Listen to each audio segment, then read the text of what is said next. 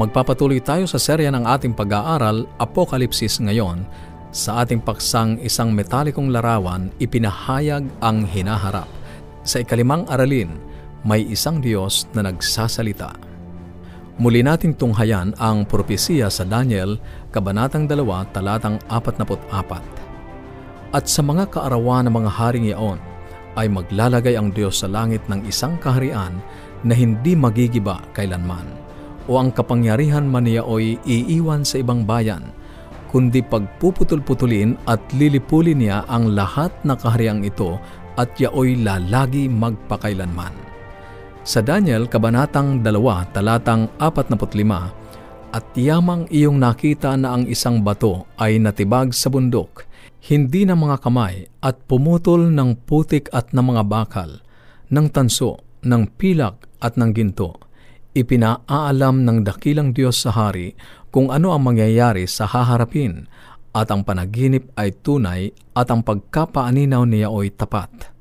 Magkakaroon ng isang kaharian sa mundo na itinatag ng Diyos mismo na tatagal magpakailanman. Ang isang huling katanungan tungkol sa panaginip ay nananatili at iyon ay ang bato na dumurog sa imahe. Ano ang kahulugan ng bato? Sinabi ni Pedro, Lumapit kayo sa Kanya, ang batong buhay. Ang tinutukoy niya ay si Heso Kristo. Lumapit kay Heso Kristo. Ang bato ay si Heso Kristo. Ngayon, pakinggan mo. Si Jesus ay magtatatag ng isang kaharian at ang kanyang kaharian ay hindi mawawasak. Nakita ni Juan ang kaharian na iyon sa Apokalipsis Kabanatang 21, talatang 1 at ganito niya inilarawan. Pagkatapos ay nakakita ako ng isang bagong langit at isang bagong lupa, sapagkat ang unang langit at ang unang lupa ay lumipas, at nakita ko ang banal na lungsod, ang bagong Jerusalem, na bumababa mula sa langit mula sa Diyos, na inihanda tulad ng isang kasintahang babae na pinalamutian para sa kanyang asawa. At narinig ko ang isang malakas na tinig mula sa trono na nagsasabi, Narito, ang tirahan ng Diyos ay kasama ng mga tao. Siya ay tatahan kasama nila at sila ay magiging kanyang bayan at ang Diyos mismo ay makakasama nila. Papahirin niya ang bawat luha sa kanilang mga mata at ang kamatayan ay wala na, ni magkakaroon pa ng pagdadalamhati o pag-iyak o sakit pa sapagkat ang mga dating bagay ay lumipas. Kaibigan, ang Diyos ay magtatatag ng isang kaharian at ang kanyang kaharian ay hindi kailanman masisira. Napapagod ka na ba sa mga sakit? Napapagod ka na ba sa kamatayan? Napapagod ka na ba sa mga sakit ng puso at sakit? Napapagod ka na ba sa mga pang-aabuso? Kaibigan, tatapusin ng Diyos ang lahat ng mga bagay na ito. Sa kanyang kaharian ay walang karamdaman, walang pagkamatay, walang pasakit sa puso Walang mga hospital, walang mga doktor, at walang mga wheelchair. Ang mga iyon ay magiging isang bagay ng nakaraan. Handa ka na ba para sa isang ganyang kaharian? Darating si Jesus. Ang mabuting balita ay hindi ka mawawala ng tirahan. Si Jesus ay maghahanda ng isang mansyon para sa iyo. Ang mga kalye sa lugar na iyon ay gawa sa purong ginto. At sinabi ni Juan, Pagkatapos ay pinakita sa akin ng anghel ang ilog ng tubig ng buhay na malinaw na parang kristal na dumadaloy mula sa trono ng Diyos at ng Kordero hanggang sa gitna ng malaking kalye ng lunsod. Ang tubig ay hindi marumi sa bagong lupa. At sa pagpapatuloy, sa bawat panig ng ilog ay nakatayo ang punong kahoy ng buhay, nagdadala ng labindalawang uri ng bunga na nagbubunga ng bunga bawat buwan. Kaibigan, walang pagkagutom. Hindi sinasabi ng Biblia kung anong uri ng prutas ang naroroon, ngunit naniniwala ako na ito ay may mga kamanghamanghan na mahirap paniwalaan.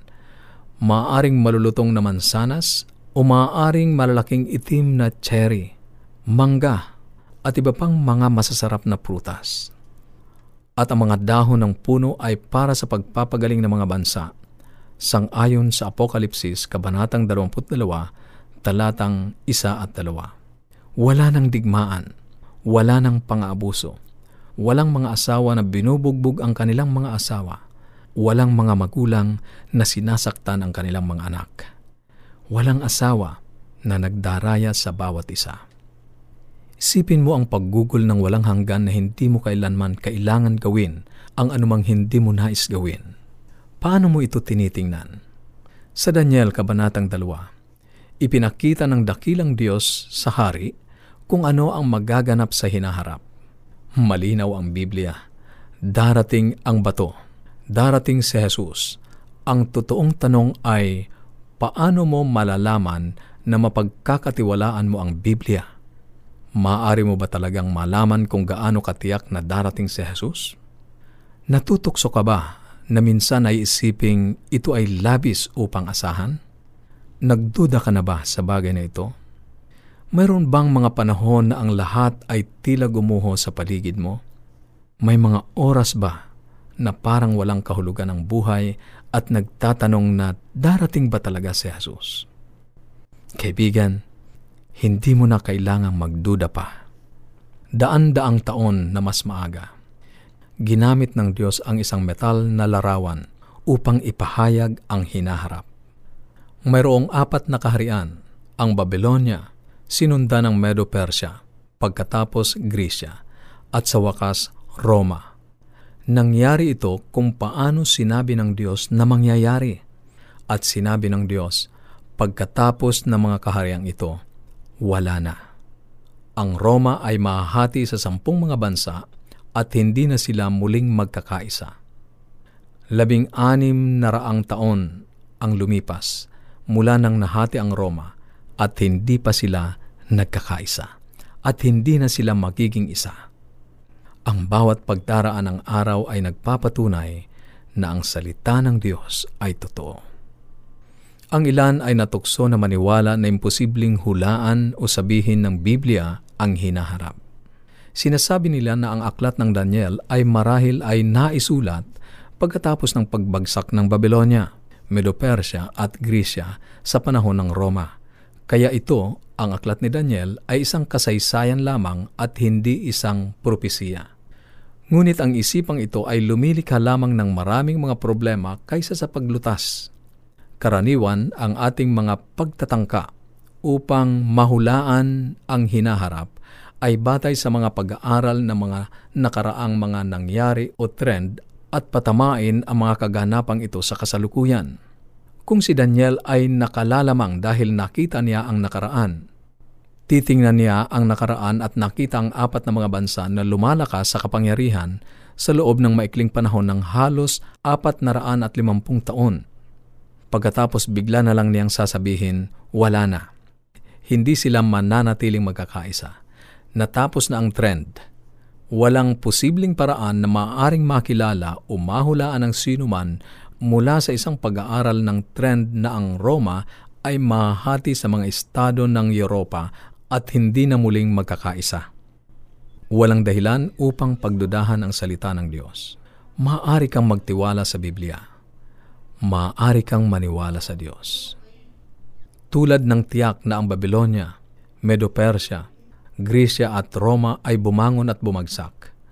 Kung paanong tiyak na nahati ang Roma, tulad ng tiyak na ang sampung mga daliri ng paa ay magkakahiwalay pa at hindi iisa. Tulad ng tiyak na ang bato ay darating, si Jesus ay darating.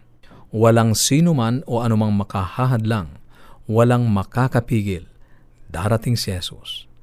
Kaibigan, ang tanging magagawa natin ay piliin kung saang panig ka sa pagdating ni Jesus. Magiging bahagi ka ba ng mga bansang iyon sa sanlibutan na nadurog? O magiging bahagi ka ng kanyang kaharian na gumagamit ng katarungan at kapayapaan magpakailanman? Tiyak, nais mong maging bahagi ng kanyang kaharian, hindi ba? Nagsimula tayo sa unang kabanata ng Daniel kasama ang dalawang lungsod, ang Babylonia at Jerusalem sa gyera. Nanalo ang Babylonia. Nabihag ang mga tao ng Diyos. Tila mas malakas ang mga Diyos ng Babylonia kaysa sa Diyos ng Israel. Ngunit hindi iyon ang pangwakas na sagot. Sa Apokalipsis, nakita uli natin ang parehong dalawang lungsod. Ngunit sa oras na ito, ang kanilang kapalaran ay baliktad. Apokalipsis Kabanatang 18, talatang 21 At dinampot ng isang anghel na malakas ang isang bato na gaya ng isang malaking gilingang bato at inihagi sa dagat na sinasabi, Gayon sa isang kakilakilabot na pagkahulog, igigiba ang Babylonia, ang dakilang bayan, at hindi na masusumpungan pa. Pagkatapos, nakita ko ang banal na lungsod, ang bagong Jerusalem, na bumababa mula sa langit, mula sa Diyos. Apokalipsis, Kabanatang 21, Talatang 2 Kaibigan, minsan ay parang nawawala ng kabuluhan ang lahat. Ngunit ang mensahe ng Diyos para sa atin ay magtiis, kumapit, malapit na siyang dumating. Sa susunod, ipagpapatuloy natin ang ating serya ng pag-aaral sa Apokalipsis ngayon. Kung mayroon kang katanungan o anuman ang nais mong iparating sa amin, mag-text o tumawag sa ating mga numero sa Globe 0915-571-9957, 0915-571-9957 at sa Smart 0920-207-7861, 0920 207-7861. Kung ikaw ay nasa labas ng ating bansa, gamitin ang country code plus 63. Maaari ka rin magpadala ng mensahe sa ating Facebook page, facebook.com slash awr Luzon, Philippines. facebook.com slash awr Luzon, Philippines. O kaya ay magtungo sa ating website, www.awr.org www.awr.org Hanggang sa muli.